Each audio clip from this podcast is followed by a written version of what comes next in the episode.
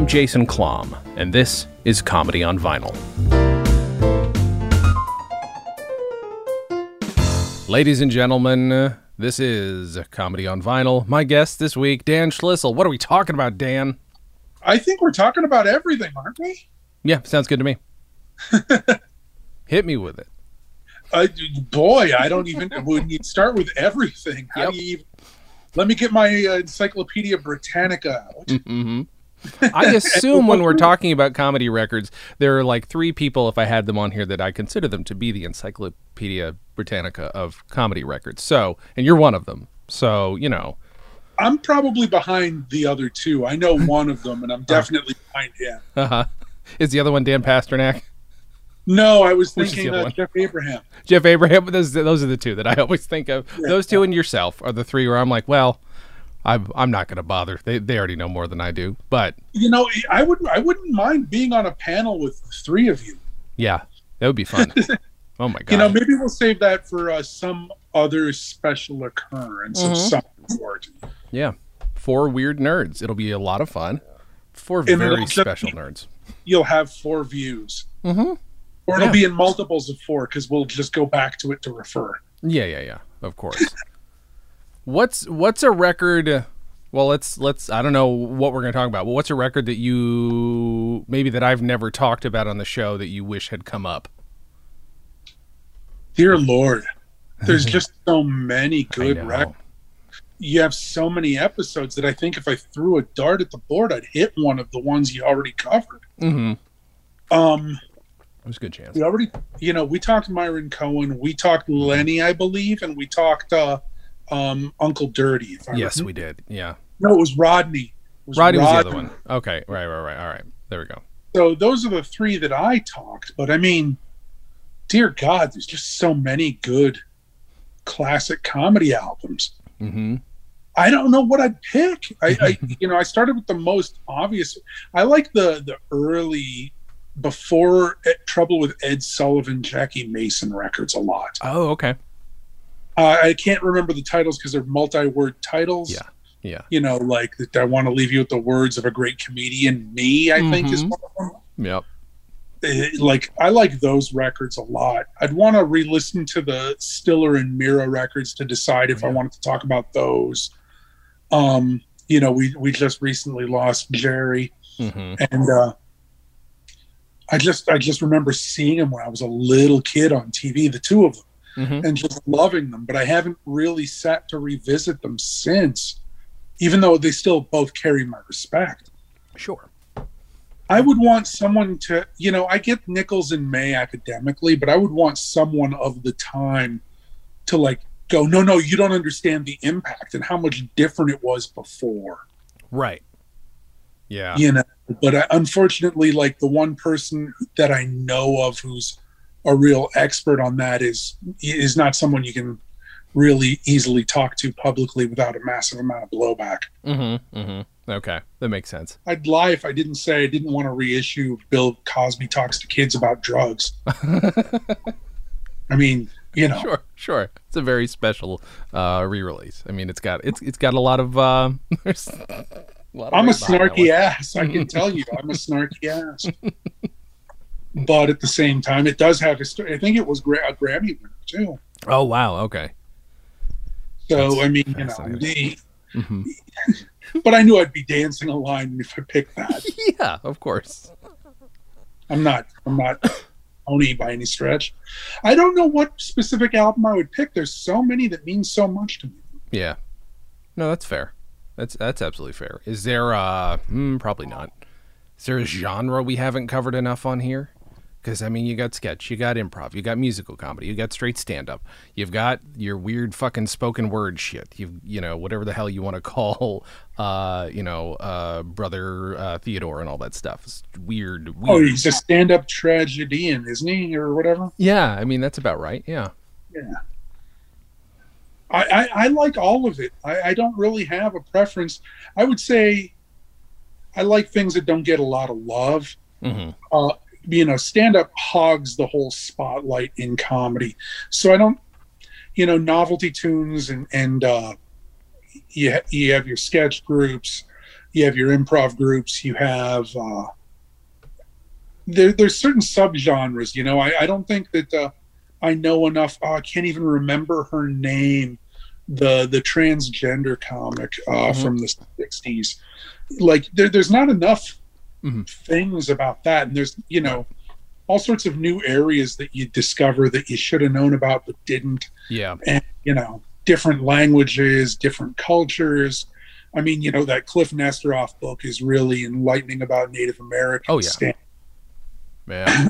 and there's very little in that category out there Right. Yeah, I mean, even when I was like, "So, is there an album do you want to concentrate on just to keep with the theme of the show?" and he he had a couple in mind, but he wasn't about to go uh, out and say, "Well, I can't. Like, this is not a this is not my thing." He was very very gentle about it. He's like, "I- "I'm not going to say this is bad, but I will say it's not my thing. But I did pick it because it's out there, and there is some native comedy on vinyl. So it does get a little harder if you're if you're looking in the record. Uh, you know, if you're looking in in in in the actual physical record of this shit, there's not as much in certain. You're absolutely right. In certain areas, you're just kind of fucked trying to find it. well yeah like the whole the whole hbo caroline's improv tv generation there aren't the albums aren't there because they were Right. all on tv and those tv specials Yeah. are mostly unavailable Yeah, so like good luck I'd like Richard Lewis to release his stuff on vinyl. Um, because Man. that stuff's pretty great. If I had the contact, Uh-huh. I have the neuroses to relate, sure. you know. I- but if, if I had the contact, I'd pursue it. I need to reach out to him again because he was down to do this podcast, um, which I think is okay to say because by the time we release this, the show's almost over entirely. Right. But like, uh, yeah, I, uh, you know, I should reach out to him and also just be like, hey, why the fuck aren't your records out? Your records need. Although he probably doesn't control them, um, it would be it would be nice. You you know? put his people in touch with me. Yeah, yeah, I could do that. I'm sure I could. I would pursue that in a heartbeat. Of course, by the time this airs, all my competitors will be, you know. Right. Do you, you know? It's making me think. Uh, if uh, genre-wise, there is not a lot of. Uh, I don't, want to insult anybody by saying this. Not a lot of actual improv on vinyl, and there's a good reason for that because most of it would be shit. But if you did what you do, you know what what a stand-up does, which is let's let's record our three sets or our two sets and cut it down to a record potentially. If they don't just if they can only afford the one set, I get it. You do what you got to do, cut that down to 45 minutes. But there's not a lot of pure improv on vinyl, and that is something I'd like to hear. I'd like to hear somebody eating shit, uh, trying hard to make some comedy, and like at least one of the tracks just to be a total fucking waste, because that is the experience of improv. I think that It would be good. it would be, but the problem is you run into gradations of improv that most of the public doesn't know about. Sure. You know, you have the comedy sports, you have the stage games, you have you have Mhm. a whole variety of things that it makes it sort of tough to grab that essence. That's why the Second City records aren't really representative of the, and I'm talking about the vintage ones. They aren't fully representative of what the Second City did, and and it's very tough to. Back then, it was impossible to afford the amount of tape. Oh yeah, for sure. No, that that Yeah. makes sense. You know, there is something called the bat, which is improv done exclusively in the dark. So it might as well be a live comedy record. You don't get to see a thing. And I feel Right. like that is that would lend itself. If there's a group who is very good at doing the bat, I would like to see hear that as a record. That would be phenomenal. That'd be an Um, interesting pursuit. you know because i don't feel like pure improv is represented in comedy albums. It's that's where like so many people are like well you know podcasts are the new comedy albums. No that's bullshit. But there is a ton of great improv in podcasts and a lot of those people could if they got got their shit together could make a good because I, I i have one record that was made from a podcast and i think it might be the only one. I'd like to change that one day but i think it's the only record made from podcast material that i can think of. Was that uh, um, um, um, the uh, oh god, they're on TV, TBS. I can't think of their name. Oh, might be somebody different. We're pro- we're thinking of two different people. I'm thinking of the Comedy Bang Bang record, and that is Uh, yeah, which is you know interview style improv, but there's definitely improv on this two disc record that is uh insane and uh, stupid and intentional. I'm thinking, I'm thinking the Tenderloins, but I'm not sure that they did that. Okay, okay, I think they did a podcast record. okay. Yeah, see, there's just not a lot. There's not a lot, and I feel like that would be the closest you're going to get outside of again a bat or something, where there's just there was never any visual component to it, and I'd love to see it with beautiful art on the cover by you know. Right, right. There's that one ASCAT uh, TV special, Mm-hmm. but uh, they never made an album of that either because I don't know how. I don't remember how much of that was visual at this point. Right. Yeah, that becomes hard too. That becomes a real fucking hard part of it. Yeah, I mean the improv thing makes it tough in that way. I think that's why you have like the Nichols and May as close as you can approximate to what they did. But by the time you get it down well enough to record it, it's already scripted, you know. Oh yeah, big time, big time, which is great. But they're great sketches for the most part. But it's yeah, Right. It's not the thing. Right, right. I, I think that you're, you know, something so mercurial is hard to catch Absolutely. unless you have a tremendous budget. Sure, sure, sure, sure. One of these days. One of these days. we'll, we'll figure it out. By the by, by the time oh yeah, by the time this comes out, I can be like I can actually say that I'm in Detroit now. Uh, I'm not now, but I will be in Detroit by the time this comes out. And who knows? Right. Maybe maybe I can get together with some improv folks who know what the hell they're doing and can improvise in the dark. That would be fun. Who knows? I don't know. Fingers crossed. Yeah, I don't know what the Detroit comedy scene's like at the moment. I don't either. I'm I'm I am by now. Hopefully, I do. But yeah, I'm feeling it out. I'm talking to some people who know people. It's it's it's all third party. Like no, it's nobody that I've ever necessarily heard of or anything. And no insult to them. It's just that I don't know the scene. So I, I sent you the Mike Stanley record, right? you did. Yeah. Yeah. Yeah. Yeah. He's he's back and forth between there and Denver. I'll try and Okay. connect. He's really a, more of a straight stand up than anything. Mm-hmm. Straight stand-ups make you know. I'm also looking for actors, and some stand-ups are real good actors. They're real good stage actors. Yeah, I mean, I can connect you, and, and you'll see if you two clash or not. Yeah. Yeah. Yeah. Probably not. We'll be fine. We'll be good. I'm pretty. I'm pretty amiable. I think. Right, right. Maybe not always. I've been a pain in your ass a couple times and I know it. You've never been a pain in my ass. Are you sure? Yeah, I'm positive. I look, you know, we're, we're talking. That's something we'll talk about on this episode, I suppose. Mhm. But uh, we have a current project that's in the works. Yeah. Slowly, Sure. Yeah, it's very slow. you know, and uh, part of it is, you know, there's all sorts of craziness slowing things down, Mhm. and it, it's just. It's, it's a tough thing to coordinate. Yeah, I just the, the project we're trying to coordinate has many things that make it difficult. Uh, rights holders and Mhm. uh, slow response times on all sides, including mine. Sure. And you know, eh, I actually had the the balls in my court email wise, and I talking to you and am realizing that and just kicking myself and trying to cover for time. Oh man, I wish I had the power to make any of that extra shit happen, especially the one thing. I love how we have to talk around this thing since I'm recording it. Are we going to be able to say what it is or no? What what are- what are your thoughts? I mean, it's up to you. We can say we're working on it. Sure. Sure. We can Um, say that it's not final. Yeah, that's true. That's true. The the one the one portion of it that is causing the most difficulty, we don't have to talk about the specifics of, obviously, but uh, Right. yeah. So uh, as everybody, well, not everybody, anybody who listens to this show about a year ago heard, was it a year ago? Might have been more than that. Um, uh, you know, we found a couple of records. Dick Davy's uh, daughter, uh, daughter, his niece, found a couple of his his old records sitting around, and they were transferred and cleaned up by Taylor Jessen of Firesign Theatre's uh, archive because he's a sweetheart. He's and he's uh, such a fucking nice guy, and uh, and and we're working on getting that released along with some hopeful supplemental material.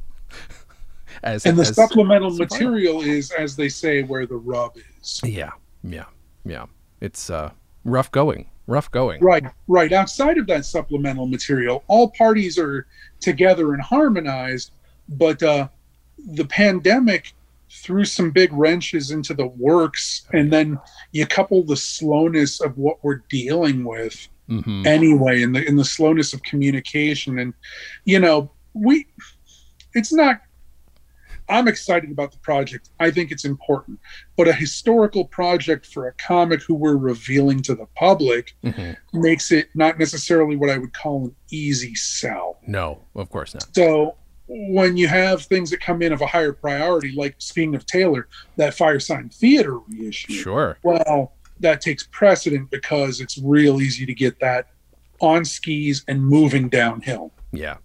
Yeah. Yeah. When yeah. you don't have the complicating factors of, of what we're looking at for ancillary material, in addition to the two less than LP records that we have, Right. that Right. we're, that we're going to combine. with ancillary material into an LP. Yeah, yeah. It is. It is. It is complicated. Unless, unless of course we find something else in the meantime that's even better. Who knows? Who fucking? This is the problem. Like, I, I did. I tell. Oh, man, how much can I even say? I will say I have one listener to this podcast, uh, who I don't know if they want to shout out or not, but I will say that at the very least that they have hunted down. First of all, they found the ancillary materials for me. That's that. Th- they found that. Oh, okay. If it wasn't for them, I wouldn't have known about it because I think there was a misspell, and I had stopped looking for misspells for a while.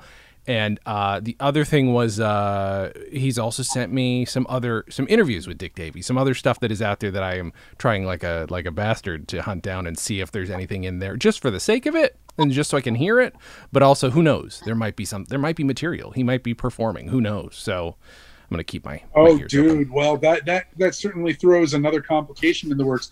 And when when you throw into the fact that Mhm. um, his albums are owned by Sony, who are a bear to license from, Right, right, right. you know, we can't really do a full box. We have to do just this ancillary material that the two records and the ancillary material we're talking about. Yeah. Otherwise, you know, there there there gets to be legal battles about like, you know, Yeah. who owns what. So you we just have to we have to kind of do it without actually having the actual albums available and being part of it. Mm-hmm. So everything everything that could be a complicating factor is a complicating factor. Yeah. Yeah.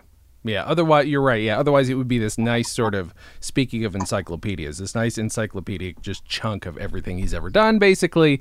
And here you go. But yeah, it would be uh, complicated. Right. Um, so yeah, there's a, there's a Dick Davy record to look out for eventually down the line.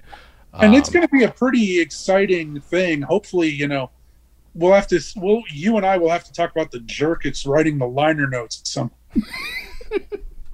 the liner notes are. written. I just wanted to throw some poop. That son of a bitch. He doesn't know what he's doing. Yeah. Uh, the producers and the producers are halfway too. I can tell you this from really the only good people here are his niece and his and his widow. You know, very very Yeah. kind people. You know, Yeah. I got to tell you, w- w- once this fucking pandemic is over, I'm very excited to finally meet those people in person. That's one thing that I just never got to do. Like Right. when I met them, I was like really basically super poor, and now I'm like poor-ish, but also locked down. But I'm I don't know. It's been a nice relationship. It's it's been a fun thing, like meeting those people as a result of the podcast. The podcast has given me a lot of that. To be fair, I wouldn't know you without it. Uh, I wouldn't know Taylor without it. Taylor reached out to me because he's like, "Oh, I heard you were talking about Firesign on your on your podcast." He he neglected to say, "I heard you, you know, impotently talking about uh, Firesign, not knowing anything about them." He was very nice about it. Uh, I think Abraham. Oh yeah, I met Jeff Abraham because I got Kelly Carlin on, and then et cetera, et cetera. Dan Pasternak. I don't know how I met Dan Pasternak, honestly, but through the show somehow. He might have reached out to me. I don't know. Dr. Demento, lots of other people, people coming up on the show who I can't announce yet until basically the week of. But I did just record the final episode. I will say that. oh man. Yeah, Well, weird. the final episode for now. Who knows? There might be special editions coming. I'm gonna have to continue at least doing the history of Firesign and the history of Monty Python with Andre Jacquemin, who produced all the all the records. So I'm gonna have to do that. Um, I I would feel bad leaving those up in the air, and you know, special ones here and there for sure. Especially like once the Dick Davy record comes out, yes, I will toot my own horn and Dick Davy's horn for an hour. Why not? Why would I not? Absolutely. And I mean, I'm sure that I'll be tapping you for other promotional purposes as well. Sounds good. But I mean, you know, the official run will be done. yeah, And then it'll it'll just be like, hey, let's get the single podcaster back together again. Yeah, exactly right. yeah, get the solo act back together. It's that, that'd be fine with me. That's fine. It's fun to do. I love. That's the problem. Is like I love doing this show and letting go of it sort of sucks, but you know, also, and and and on uh, having done a few really really really good episodes, you're super proud of, which I I am. There's at least that. And yeah, I- all things must pass and we all gotta move on to our future directions. I I get that. and you know like the other podcasts that i that i need to do like not just artistically but i need to do personally is the one that like you know I've, I've talked about a million times nobody listens to because it's my best friend and i just fucking off for an hour but that is also slowly becoming more and more actual comedy that isn't just us being funny with each other it's becoming like improv it's becoming bringing people in and it's like maybe explore that a little bit. So that's Right. another thing I'm doing is seeing if that can become more of a thing. Um, so who knows? There's Yeah, a period. Dan, I was doing five podcasts a week at one point. Sorry to interrupt you, but I was doing five podcasts a week at one point, and that was when I was like, I thought I could keep that up. I don't know how I thought that at all. Well, you know, naivete, and you have a good studio and good equipment, so Yeah, yeah, that helps. You know, that is true. on hand. I've mentioned it before, but Dan's the reason I have the good equipment. So thank you, Dan. Yeah, but you deserved it because I mean, look at how many podcast episodes you've gotten out of it. It's worth it. Oh yeah. I, I haven't re- oh I haven't released it yet, but like I did I do a mini celebration episode with my friend Alex every hundred, and we just did the 800th episode. But I'm closer and closer to 900 uh, as I forget to release that episode. So like total between all my shows, I've Oh, produced between all of I produced, edited, and been in nine almost 900 episodes of freaking podcasts. So you know it's a lot. and there's like 400 some of this one. Yeah. Yeah, I'm. The plan was end this at 400, but the number of people who have said sure, I'll do it before you end it has has gotten um, higher. So it'll probably it'll still end in November, but that probably means a lot of two episodes a week for a while, is what I'm guessing. If if it ends up overloaded, if it doesn't, I'll just stop it at exactly 400 and we'll be good. You know. Wow. Yeah, I just, you know, the fact that you're doing a podcast about two subjects that I love, Mhm. that's what attracted me, you know, and then just finding an album to talk about seemed like totally secondary to getting together with a kindred spirit. Right. So I, I, you know, I'm always happy to talk comedy records, but to sit in a room with somebody else who gives a damn about comedy records, you don't get to do that all the time. No. No, no, no. And I mean, honestly, most of the time when I have people come on, it's like, oh, yeah, I heard one comedy album growing up, or I never heard them on vinyl until I send it to them because I usually send them like a vinyl rip. So at least they get the crackly, poppy, poppy experience. So it, it becomes sometimes a bit of a stretch. So it's, it's, you don't always find the people who had that kind of I grew up with comedy on vinyl experience. Um, right. And sometimes I'm introducing it to people. My 300th episode, I didn't know my friend had never heard a comedy album in her entire life. So uh, I just knew she was funny. And so I'm like, I sent her Lily Tomlin's Modern Scream, and we talked about that for an hour. And that was her first comedy record she'd ever heard. So that was fun. And now since then, she's ruined her life on three dollar records, right? God, for her sake, I hope not. I hope not. That's how it started for me was an yeah. offshoot of uh, music you know Mhm. my first yeah i think we talked about this i think my first comedy album was a cassette of eddie murphy and i can't remember if it was the self-titled or comedian Mhm. and then shortly thereafter i stumbled across a cassette of rodney's which is what you know, th- no respect which was my first episode with you hmm and like those tapes and and watching carson from the time i was probably three. Yeah. you know when my when i'd get babysat by my aunt and my cousins in new york and they totally blew off the instructions of putting me to bed early. You know so comedy was a very early addiction but it didn't bubble up as a comedy record thing until those cassettes closer to my they were right on the border of my preteen to teen early teen years. Hmm and then you know with you couple that with the rise of cable broadcasting of comedy. Sure. that's really where it all took a hold but it was all kind of bubbling in the background. And it didn't really take off for me. I mean i bought the andrew dice clay records for better or worse. Hmm and then i didn't really think about it much until i started stand-up records. Hmm That makes yeah i had carlin records. I mean every once in a while you'd stumble across something so you'd pick it up. Mhm.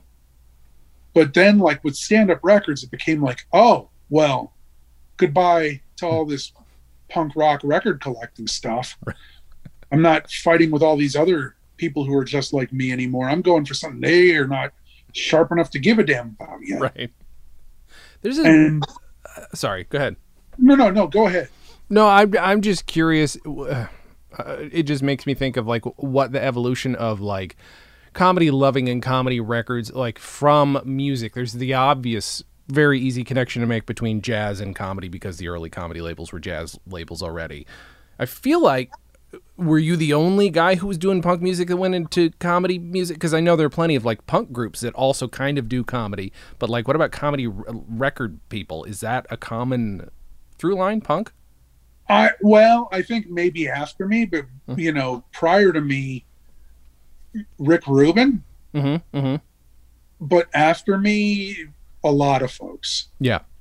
You know, because I happened to time it w- weirdly. I, I just I did it when I did it, but I did it before Comedy Central started doing it. Right. Right. And I know the guy running Comedy Central at the time had his own indie rock music label. So, like, I think a lot of the people since 2000 basically have music backgrounds coming into it. And certainly big music backgrounds more recently. Mm-hmm. So, they're doing what big music did to the music industry. Sure. Sure. And I'll leave it politely at that. Yeah, yeah, yeah. I gotta say, like, I, I don't know if I told you that I that I because I don't know if I can i keep having to say like no offense, but I'm only subscribed to a certain number of podcasts, so I'm not subscribed to Maron, but I made sure to listen to you your episode. And the Oh, yeah, one yeah. thing uh, when I was listening to, it, I was like, "Holy shit!" Dan is being so just coldly honest about the record business. I didn't expect. I mean, I expect you to be honest to my face, but you like you, you're just fully like, yeah, no, this is not. This is not always a money making venture. I just really liked the honesty of that interview. I thought it was a really good interview. Well, thank you. I mean, we met up the week I was there recording with Maron anyway. Like, Yeah, yeah. times. And uh, yeah, I just life life is short, and I'm not. There's no secrets to what I'm doing. Anybody can do what I'm doing, and and from what I've seen in the last couple of years, everybody is doing what I'm doing. Mm-hmm. You know, so I'm competing with everyone behind me for whatever that's worth, and and that's fine. There's plenty of there's plenty of room in the water Mhm. you know I, I don't have a problem with that it's just you know when you start shitting in the water that everyone's in that's when i have a problem no you get out and you go to a bathroom to take a dump. You don't do it where everyone's swimming. And and uh, that's when i tend to be mouthy but like there's no dishonesty and look honesty is the only thing i have for better or worse. You know you go through life you make you make friends you make enemies but the one thing you can do is you can be an honest person. Yeah. so i'll never be a politician because i'm too honest for that and that's fine. I don't want to be a politician. I want to make funny records. Yeah, that's fair. Do you know. I I I wonder like because I don't know. I don't own any of like the Netflix releases because I know they do that their own way, but those just feel like this glut. They feel so oversaturated because everybody's like, oh, they're doing a fucking comedy special a week, and then now I've seen it looks like they've released a vinyl of just like dozens of those specials, which makes it feel much less special to me. Maybe I'm being a whiny baby about it. i have cynical stuff to, to say about it for sure Yeah. I, I know for a fact they're not really getting the vinyl releases out in the time manner they say they say they are. And so like the the first the first Grammy that they won was for a record that wasn't commercially available in the window. They lied and said it was, and they were shipping out test presses. What the hell? But no one's going to call them on it because Netflix has a huge amount of money Sure. and, and the people that they had nominated that year were huge people that no one would in their right mind argue didn't deserve a record Mhm. except for the fact that the record wasn't really released in the window for that year So shady. and and i know it but who am i gonna I, i'm telling the podcast world now but Right. like right. telling the press i mean i called the wall street journal about it Mm-hmm. It was too late they already ran the article they couldn't follow it up with that Mm, Man. Yeah, and it's like you know who am i to say that so and so doesn't deserve their award sure. they, you know they deserve their award they just they deserve that award whether they're in the window or not so why lie about the window Yeah. Yeah. No, that's weird. And I, I, I can't tell if there's any love being put into I mean, they're like the the some of the cer- there's certain comedy labels that I can trust to put love into it. Um, and I know that obviously some of them are going to be your competitors, but like yours included, there's obviously like, you know, if there's a nice insert, the record looks good. It is just the full experience. And again, this is me being a whiny baby about my preferences. But I if I'm going to spend $30 on a record, I want it to be the sexiest thing I can possibly get, the sexiest version of it. And I just get the feeling that the Netflix Netflix ones are just like, all right, fucking next one, next one. I don't. that's not 100% true they're Okay. doing double vinyl of hour long records which Okay. i i don't do double vinyl of hour long records Okay. but uh you know, so they're doing that nice, but does the does and I don't want to sound like I'm belittling anyone's success, but does Amy Schumer's leather special deserve a vinyl issue? Right. Right. You know, Amy Schumer's a great comic, but that's not her greatest hour. Right.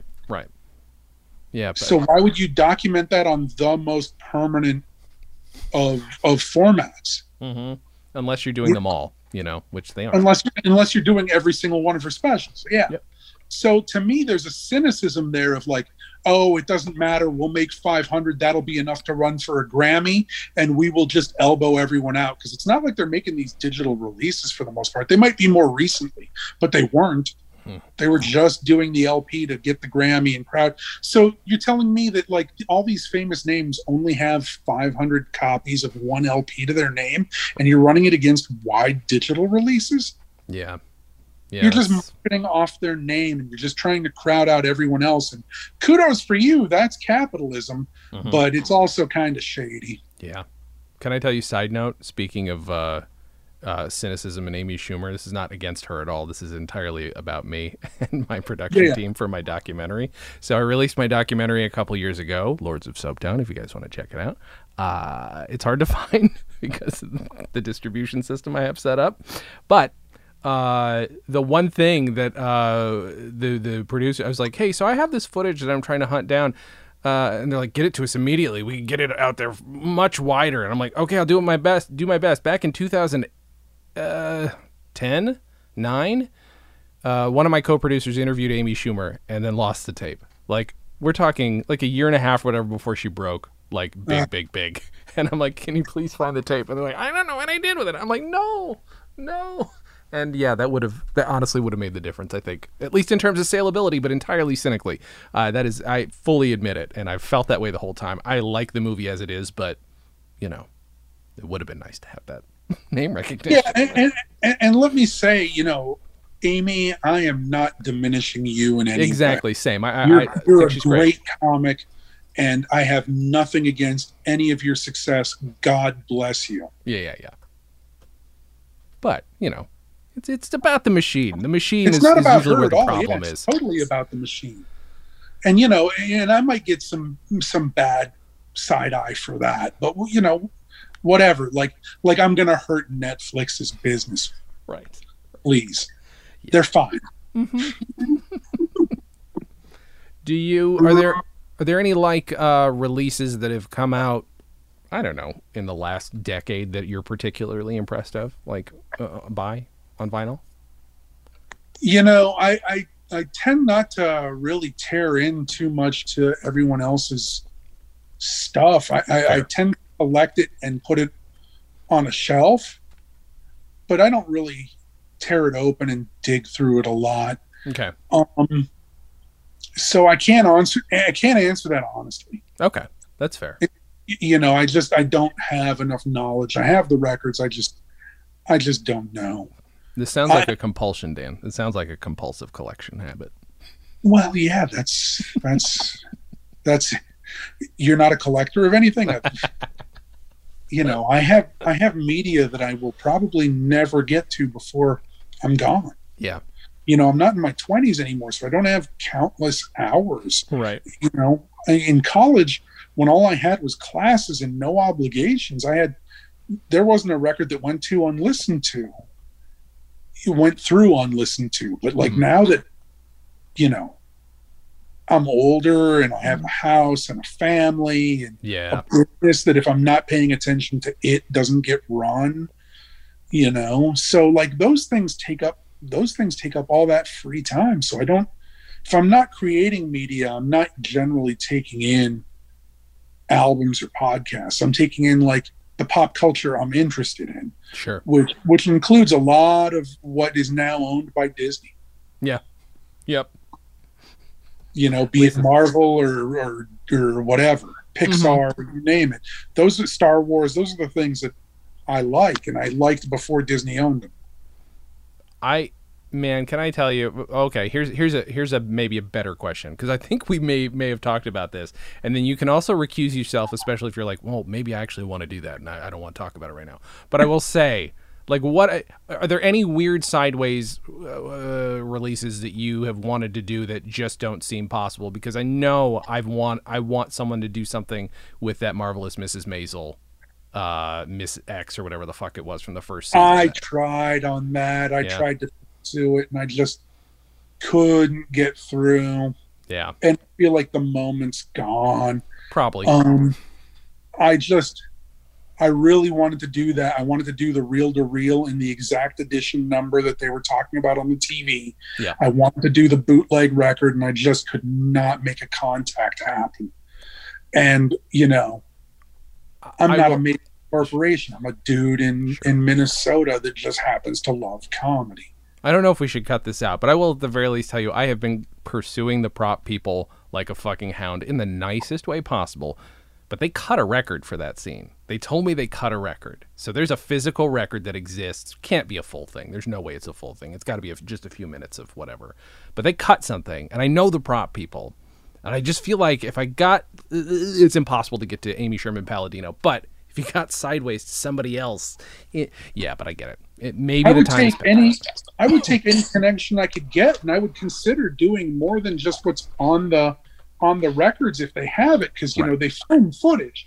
But uh, y- you know, getting that connection, I wanted to do that hundred reels so bad. Sure. That's all I wanted to do. I wanted to make it look exactly like it did in the TV show. I wanted to do that bootleg record the exact same way. Yeah. And I feel like they don't spend enough time talking about that stuff. And it's like, I love the show, but you know, how many times do we need to hear that everyone's impressed with her and the sun shines out of her ass? I know. I, and I and I'm saying this as someone who loves the show, Mhm. but like, don't just make it that. Make it the comedy and the nuts and bolts and. I don't know. Just me. It's just a difference in what I see versus what they're doing for a real wide audience. Which you know, most wide audience might not care about what I care about. But if the sun does indeed shine out of her ass and she's perfect in every way, the the audience will follow. Mm-hmm. Yeah, that's true. That is very true. Yeah, she's. Uh, it's it's a it's a complicated situation because there's also there's the argument to be made that the the jokes they're writing for her aren't funny to us, um, either because they're not actually funny or because they're written. 60s funny. I don't know if either of those is true. I still like the show. I like the show a ton too, but I am I am fluctuating on whether or not that character is funny, and I think mostly probably not. But I, it's a weird situation. there are there are definite things that were written that were funny. Yeah, yeah, You know, I, I'm not going to go through and highlight them all because my memory's not that good. But Sure. there were definite things that I think would have carried, and I wouldn't have pursued the concept if it hadn't struck me as like, oh, this is funny. Because if mm-hmm. it's just about sales, I don't give a shit. I oh don't. yeah, yeah, for sure. I don't. I don't. Look, I pursued it because I wanted to make a hundred reel to reels. I didn't pursue it because I wanted to make thousands or millions or whatever Right. CDs or downloads. I wanted to do the thing. Yeah. So Yeah. I'll give you one other lost project that I couldn't make happen Mhm. for the life of me. And we've discussed this before. Mhm. I wanted to do a two to four minute long oldest recording of the 2000 year old man on a wax cylinder. Yeah. Yeah. I wanted to do that so bad, and both both of them were still alive. We lost Carl Reiner.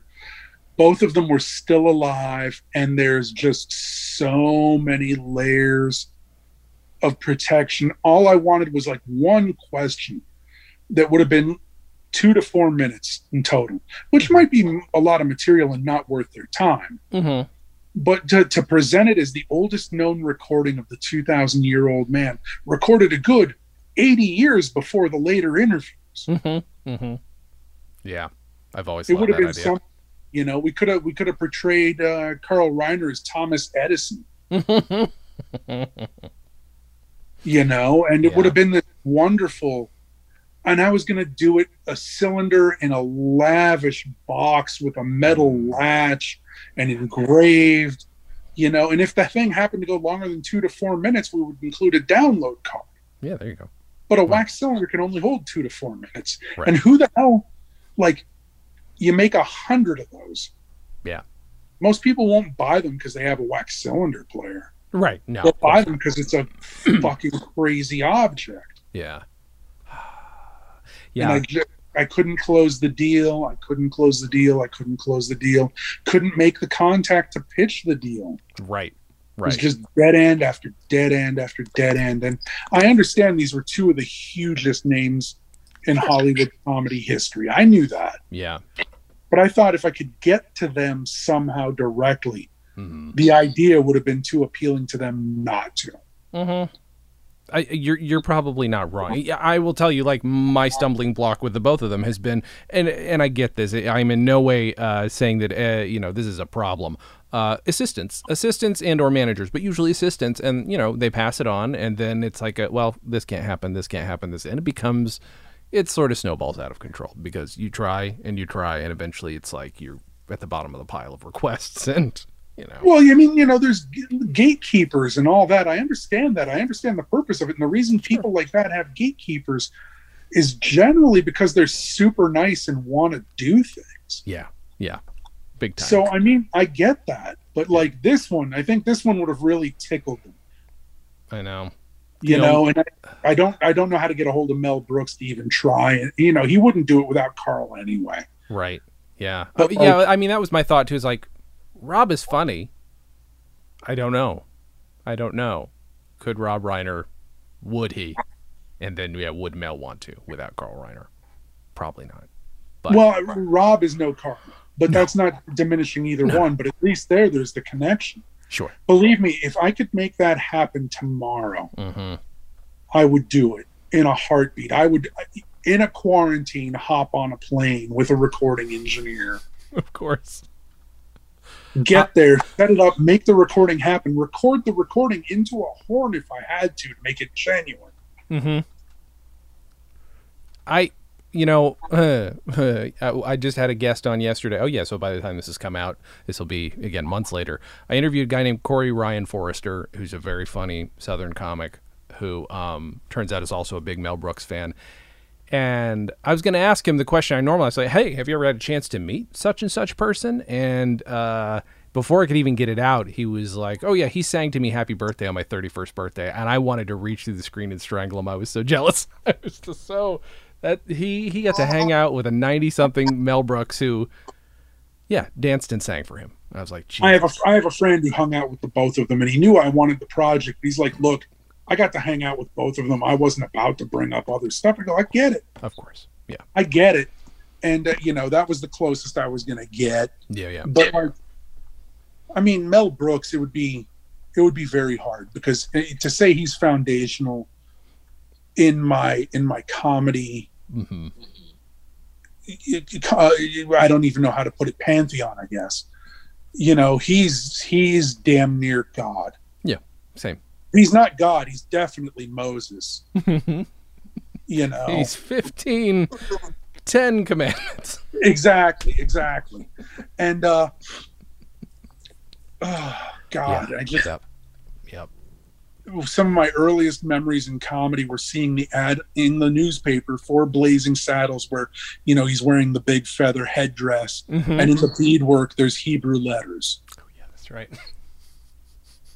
and I was just like, "Oh my God, what is this?" Even as a what four year old or whatever, Mm-hmm. You you know, tell. I was very aware, very young of who I was. Yeah, yeah. So to see that in a newspaper, Mm-hmm. I mean, that was, dear God, that was something. I mean, there's yeah, there, there's something about yeah, I don't know. Again, there's no, I, I, I can't. Every time he comes up, I never have the proper words for it. I have, uh, well, you've been here. You've seen my Blazing Saddles poster. I have two other posters that I don't have the room to hang up. One of them is a subway poster, but it's in shit condition. But I still want to get it framed, maybe fixed. Right. I think it would cost a lot more money to fix it than buy buy a fresh one somewhere that's in better shape. But yeah, that's one. I mean, again, there's there's all those little details that you only get. Although I guess you can, like you said, you can see the Hebrew lettering even in a small print. But there's so many small details in that poster. There's a Yeah. plane going by. There's an airplane flying at the bottom of it that you can't really notice. I didn't see that. Yeah, there's a jet. There's for no reason. It's just to be like, hey, by the way, this is a movie. I love. Uh, there's just so much about that film. Sorry, I just accidentally made another episode about Blazing Saddles. I can't do it again. I it's that's No, well, I mean, between that and Young Frankenstein, let alone the other movies, yeah. You know, like silent film, having Marcel Marceau be the only person to speak, you know, and then mm-hmm. recently for me to find out, and I probably knew this in a past version of myself, but to know that Marcel Marceau was Jewish and smuggled kids out of France.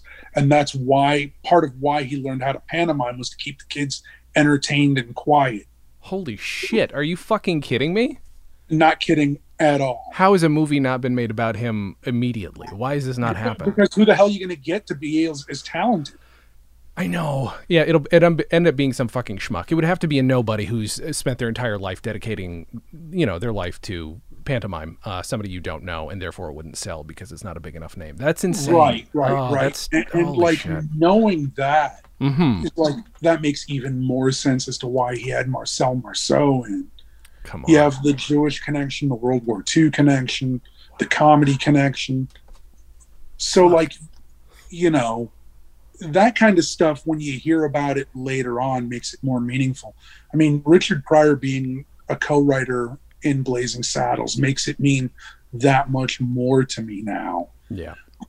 Young Frankenstein using all of the people as they before they aged out of movie making for the lighting and the effects and the costumes and the Mhm. sets and the cinematography to get it all perfect to the 1930s horror movies Mhm. like i could ask endless amounts of questions about that stuff and not have it be like that star trek uh, uh, william shatner snl sketch Mhm.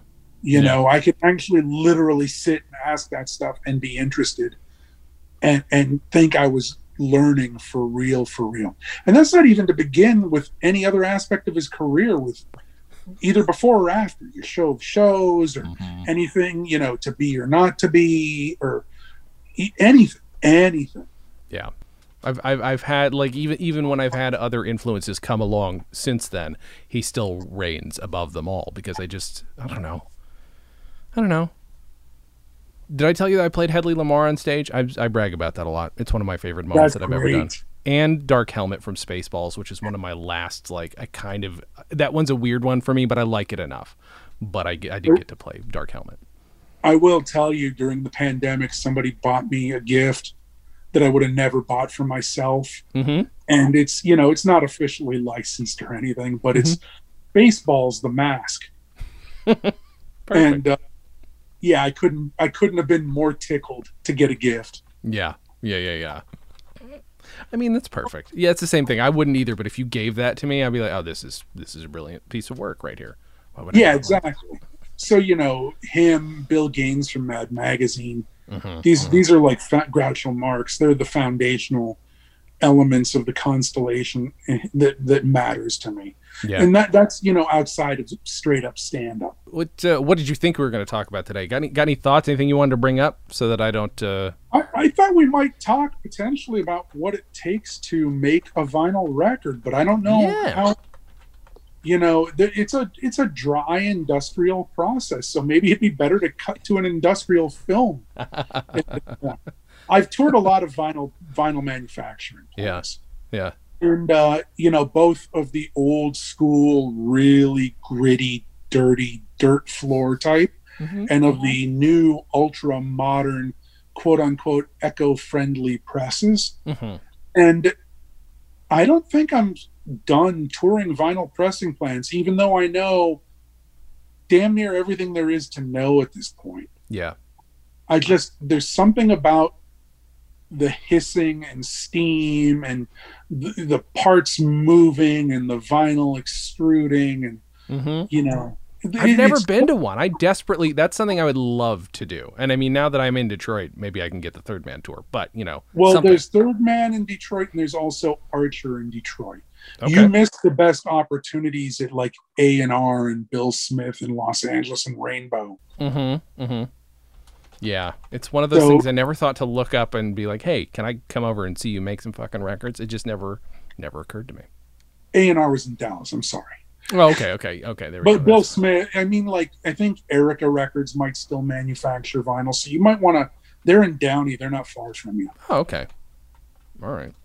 Um, you might want to check with them, give them a ring, and see if it's something you could tour, Yeah. and yeah, then yeah. insert that into this point in our podcast. Perfect. no, we could talk about it. We could talk about it. Like, what? wh why are beyond your love of the thing as as an art form? Why are you so fascinated with the actual process of making it? I've always liked industrial machinery because my dad worked in textiles. Okay. So the couple times I visited him at work before I wound up working for him, it was always like an impressive, scary thing to see an industrial process. And you know, I knew about that stuff a little bit as a kid, and then I went and toured the Hershey factory as a field trip in grade school. So like industrial processes, and one another field trip was like to a McDonald's. I think that was like second grade or first grade, you know Mhm. and and and we saw how burgers were made the old way before it was just like steam it until it's ready and then pull it out of a drawer sure. um so i've always enjoyed that those the way things are made is always something interesting to me i, I tour i went to the louisville slugger plant a couple years ago before the pandemic i always like that kind of thing because it's always interesting to see it's magic that you have the thing but how's it made that's where the magic really is Yeah, yeah. and for me, you know, vinyl is this thing that you, well, why can't I just get one made? Yeah. Well, once you see how it's made, it makes a lot more sense because you actually have to tear apart a machine and put pieces on it and calibrate it and run it through a few times and figure out if those are any good. Yeah. There's no way to complicated. just one. Right, right.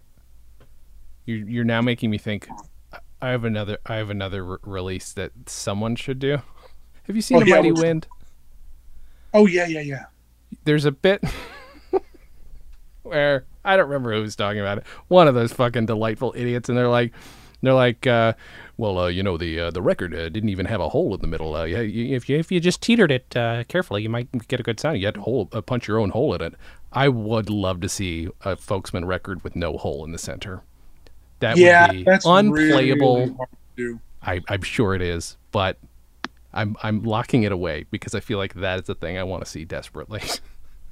Yeah, that that one you have to get a plant ready to to really hack apart their machinery to do right. yeah, yeah, yeah. But yeah, that would be fun. The other thing is multiple holes in a label. You can see that sometimes. Sure, yeah. What is the purpose of that? How does that happen? I think the purpose of it is just to be a jerk. Just to throw Uh, somebody off. it won't it won't play right at all. Right. yeah, it'll be that the whole time. I love that. Real, real. Doppler effect record. do you have oh, do you have a favorite speaking of that, like a favorite special like, you know, the three tracks uh, or the two tracks on one side for Python? Is there anything any interesting let's fuck with the records physicality that you can think of? I like all of that stuff. I, I like the, the the double track or multiple tracks on one side where wherever the needle falls. Like there's a horse racing record that has like yes. 12 or 16 different I- versions. it's a Ronco thing. I want to get one. Right, right. So you have that. You have matching tie and handkerchief, which has two grooves on one side. hmm You have to have like a special vinyl. co- uh, You have to have a special dude who knows what he's doing do that. Yeah. Um, because you have to cut the side length in half basically to get double the groove on there. Sure. And then like I did Lewis Black's Revolver EP play from the label out. Oh, okay. Right. And then uh, on Mhm. David Cross's It's Not Funny, the thing I did, there's a hidden track on the CD. Uh huh. And the way you do that is you just put a lot of space between it, right? Oh, sure. And the track, the, the actual last track. Well, on the vinyl, what I did was on the second side, the record plays to a locked groove. And it just it ends at that locked groove. But if you pick up the needle and then drop it towards the label, it'll play backwards to the same locked groove and play that extra track. I love it. That's great. All right. That's really good. Yeah, I like that trick. Uh, I'm going to be using it again for a band, a funny band record I'm doing Mhm. for a band that broke up years ago. I can announce that here. I don't have a release date, but there was a band from Minneapolis an offshoot of the punk group the Soviettes. hmm Uh, their rhythm section, Annie and Danny, they formed a separate band called Awesome Snakes. And all of Awesome Snakes songs are either about snakes or things that are awesome. Perfect. So, and they're great. They're they're high energy. The whole EP, the, the whole album is like 33 minutes, I think. Mhm. So we're going to include a, a cassette only single, Mhm. or I think it might have been digital only single. And we're going to include two songs per side, and they're going to use that same David Cross trick. Love it.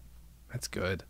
That's a fun trick. I don't think I've ever seen anybody else do that because you know I have two records with locked grooves. One of them is because it's a radio record, um, so that you don't go past it, and then the other one is that record that I am releasing, uh, the uh, the a gift you never asked for from friends you never had, and but their lock groove is is on a word and it's intentional and it's part of the whole fucking narrative and it's one of the best things I've ever. It's very Firesign. It's very heady and it's good. It's a good. That's thing. great. That's one of yours. It's the it's the one that I am releasing. Uh, you know, they, basically they they have their own records ready to go, but I I am helping them sell the vinyl and the digital through Celery Sound so that they can just get it out there a little more. Because they were kind enough to send me a copy. There there's some other people I wouldn't know because of this pod without this podcast. They're like, hey, we hope you appreciate this, and they spent like four years fucking making their own record and self funding it, and it's great. It's too good. It's too good, and. That, that bit was like that sold me. I was like, "Oh, you fuckers! It's too good of a Well, bit." let, let me know when that's up. I'll pick up a copy. Oh, it's out there. It's out there. Uh, That one. Oh, that I- okay. yeah, yeah, yeah. You can get it um, at celerysoundrecords.com. Uh, Also, I think uh, the link from Celery Sound goes right to their Bandcamp, which is where you actually purchase it. So, and they're selling it for way too cheap. But you know, it's good. It's good. Well, you know, if you have that opportunity and you can do it, you should do it. You know, mm-hmm. if you don't mind taking a loss, that's fine. But yeah, I uh, I enjoy I enjoy the whole process of making a record. The only thing I don't enjoy is the length of time uh, it takes to get it from start to finish, which goes through the vagaries of uh, demand. Mm-hmm. you know and right now there's high demand and you couple that with the fact that one of the uh, places that makes the uh, masters the, the the biggest place that makes the masters burnt down It's crazy. That is crazy. so you couple that with increased demand and it's just weeks and weeks i called the, the place i deal with here locally and they're like i called them last month which was um, april Mhm. and they said we're not pressing anything new until october november Damn. and i was like Shit. yeah That's crazy. It's and even other places that are faster like 10 to 12 weeks from when you approve the test pressing Mm-hmm. Wow. This is a So complicated for- business. it makes it very hard to schedule Mm-hmm. And this is, you know, I, I think you you know you discussed this. If you just wanted to release a bunch of fucking, you know, CDs, it would take nothing because it's just it's easy. It's a simple Right. process. C- CDs are easy. And look, if you're going to do that now, there- Mhm. there- you deserve some kudos now because, you know, everyone will tell you, I don't even have anything to play that on. Mhm. It's like, okay, yeah, you don't watch TV. Good for you. I'll just sit here, roll my eyes, and make the jerk off motion. Congratulations, Professor. Yeah, it's like uh, the only reason I even ever default to digital is if I'm in a rush. If if I haven't had a chance to listen to a record and put it on, or sift through 500 records to realize where I put it, which is in a bad place usually. I never alphabetize anything properly, you know. So I'll default to digital for that. But I don't know. I just I don't know. Having having the thing there makes me appreciate it a little more. It is uh, I, ma- I make digital only releases some fairly often lately because that's what the Mhm. market demands. And if sure, comics aren't touring during a pandemic, of course. then why would you make a CD for, them to sell live that they're only going to tell you, I can't sell CDs? Everyone rolls their eyes at it. And it's like, you can say as much as you want in the press about how vinyl sales are great and CD sales are falling, but that's like a sign of illness in the record industry. I can Right. walk through the numbers of why that's all horrible news and not great news to be celebrated. Right. I'm glad vinyl's selling more, but when vinyl sells for double or over what a CD sells for, and you're only talking about the dollar amounts, not the unit amounts. So one CD, one one one LP is worth two plus CDs. Mm-hmm. So if CD sales are falling in in vol in number wise, uh, sales number wise, and vinyl's outpacing it, that means the overall amount of units is down a staggering amount. Right. Yeah, that makes Which logical sense. Which is, and if you say it's outpacing um, downloads, that's even worse because a download at retail is a third of the price of an LP. Yeah. Yeah. So that means they're only counting dollars; they're not counting units. Mm-hmm. So one thirty dollar, one thirty dollar LP is three nine ninety nine downloads. Sure. Yeah. So that's horrible news. That means overall sales are down, and no one is able to push units. Mm-hmm. Yeah, that's um, yeah, it's a harsh reality that uh, doesn't quite. It's one of the you know one of the funniest things is I I stopped paying attention to. I, I put once I started the podcast, I started a Google News alert for like vinyl comedy.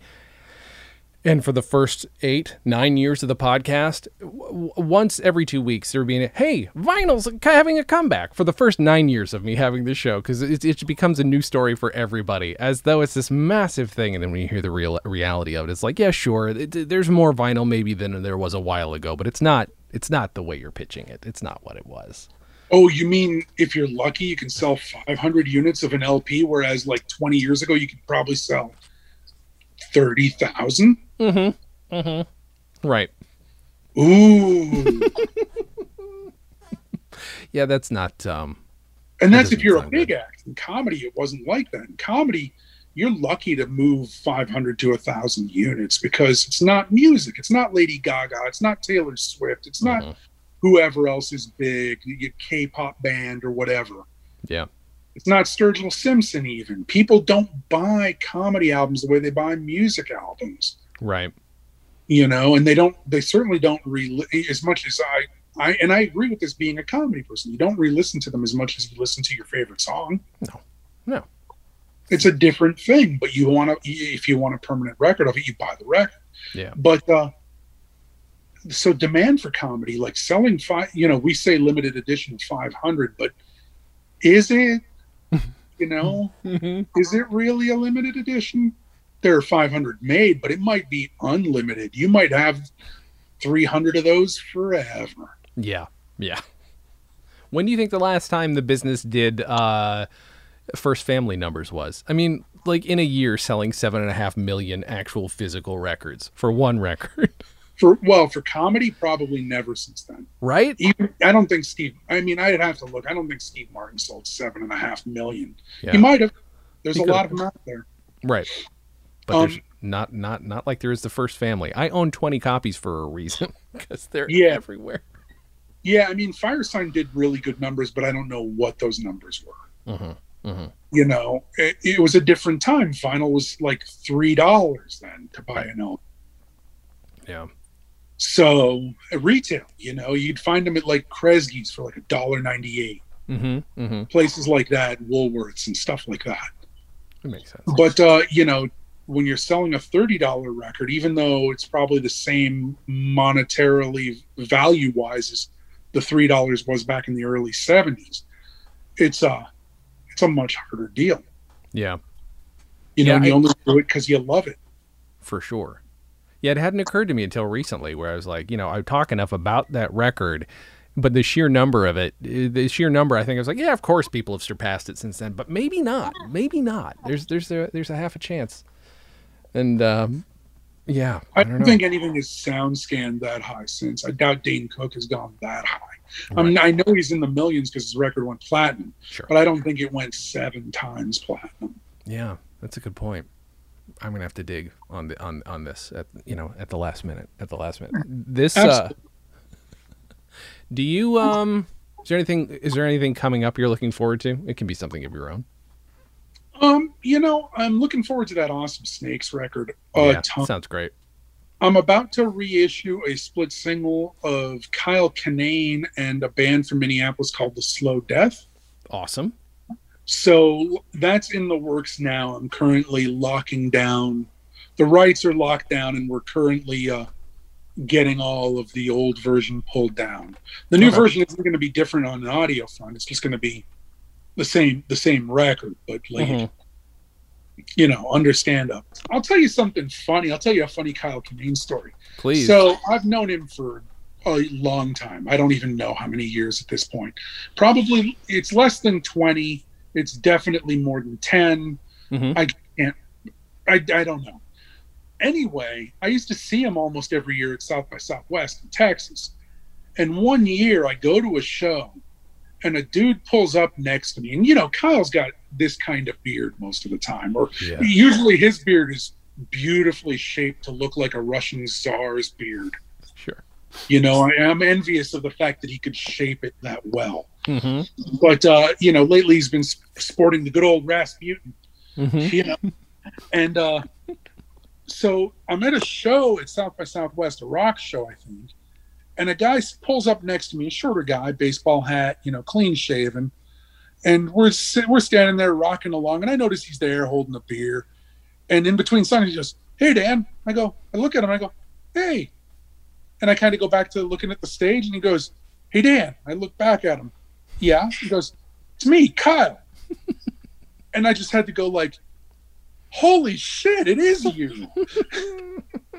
no beard, he was unrecognizable. hmm Just a regular, just looked like a regular rock fan. Yeah. A- I am surprised though that that voice didn't didn't throw you. Maybe in a loud room it doesn't sound as raspy. It was Hey, a loud Dan. outdoor venue. Shave And- beard. You know. yeah, kind of- well, no, there's been times where I've been. there- There was a different time I was walking in Austin, and I hear two people go, "Hey, Dan!" and I look around and I can't see anybody. Mhm. So I just keep walking, and I find out like a year and a half later it was Kinane and Matt Donker. it's not like they yelled, "Hey, over here, dummy!" Right. They didn't do that part. Right. Do you have anything else you want to you want you want to cover on this our final regular episode of Comedy on Vinyl, Dan?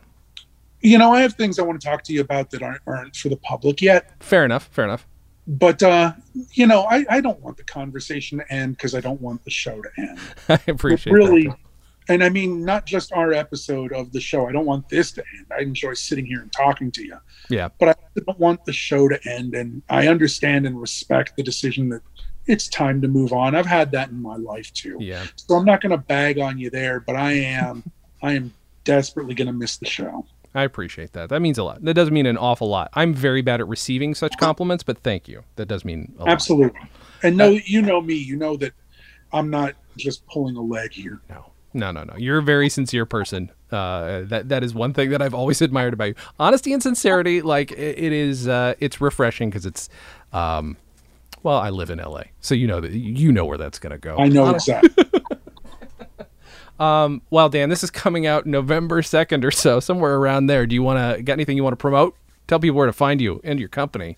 Uh, first off, you can find us at standuprecords.com. Um, also on the Twitter and the Instagram at standuprecords and uh, facebook.com slash standuprecords. All run together. Uh, your Instagram's a good follow. I'm not on Instagram a lot, but uh, there are not a lot of like company Instagrams that I give a fuck about. But you put a lot, put out a lot of good stuff, and it's obviously informative of the stuff you're releasing, but it's always like visually interesting. So come on, follow him, everybody. Well, there, you know, I, I try to make it not just business. It's more, I ride, it's, it's partially my personal one as well. I don't Mhm. want to have a separate one because this, this business is me. yeah, um, at least at this point in time it is you Yeah. know so i want to i want to maintain that personal feel and i i tend to like weird things so i try to photograph weird things and and rebroadcast folks on my label as well as posting the stuff that promotes our albums yeah, of course. You're- you- i like honestly out of all the social media i like instagram the most yeah, same. I'm I'm bad at it, but I like flipping through people's stuff. I'm very bad at it, but I, I like watching people's stuff. oh i like Um, it for the navel gazing of just putting my own stuff up Oh yeah, sure. That's also fair. Yeah, Yeah. i- i- if I spent more time like just putting up my art over the last few years, maybe I'd maybe I'd enjoy. Maybe I just should do that. I should just do that. Put up shit I've made. Um, Dan, thank you a for being here again. absolutely thanks for having me uh, what fourth time I think so. That yeah, makes sense. great. I always enjoy this. I wish it was in person. Same. Same. We'll, we'll, we'll, do it. We'll, we'll do it again. We'll do a special episode at some point. We have to. Um, also, thank you for making the show sound good and making it possible. Um, 'cause Absolutely. The first four years of this show or something, you know, my good buddy Mike Worden lent me his his small recorder and not to shit on it. It just didn't sound like this stuff sounds. He very kindly. I wouldn't have had a show if it weren't for Mike, and then I wouldn't have had a show that continued to sound, you know, that started to sound really good if it wasn't for you. So I, I appreciate that. I means I a was glad to be a part of it. Um, thank you guys for listening, and as always, have a good thing.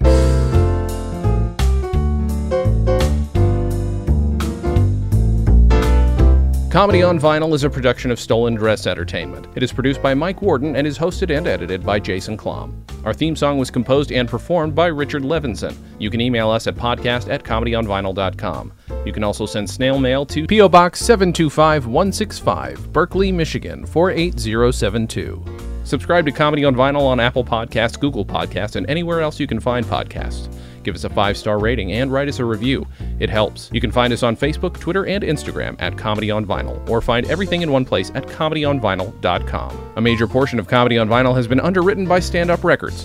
Please visit standuprecords.com for all your comedy needs and tune in to the new Stand Up Records channel available on the Roku, where you can also find select episodes of this podcast. Visit stolendress.com to listen to our other podcasts, watch videos, and imbibe freely of our multimedia content going back 15 plus years.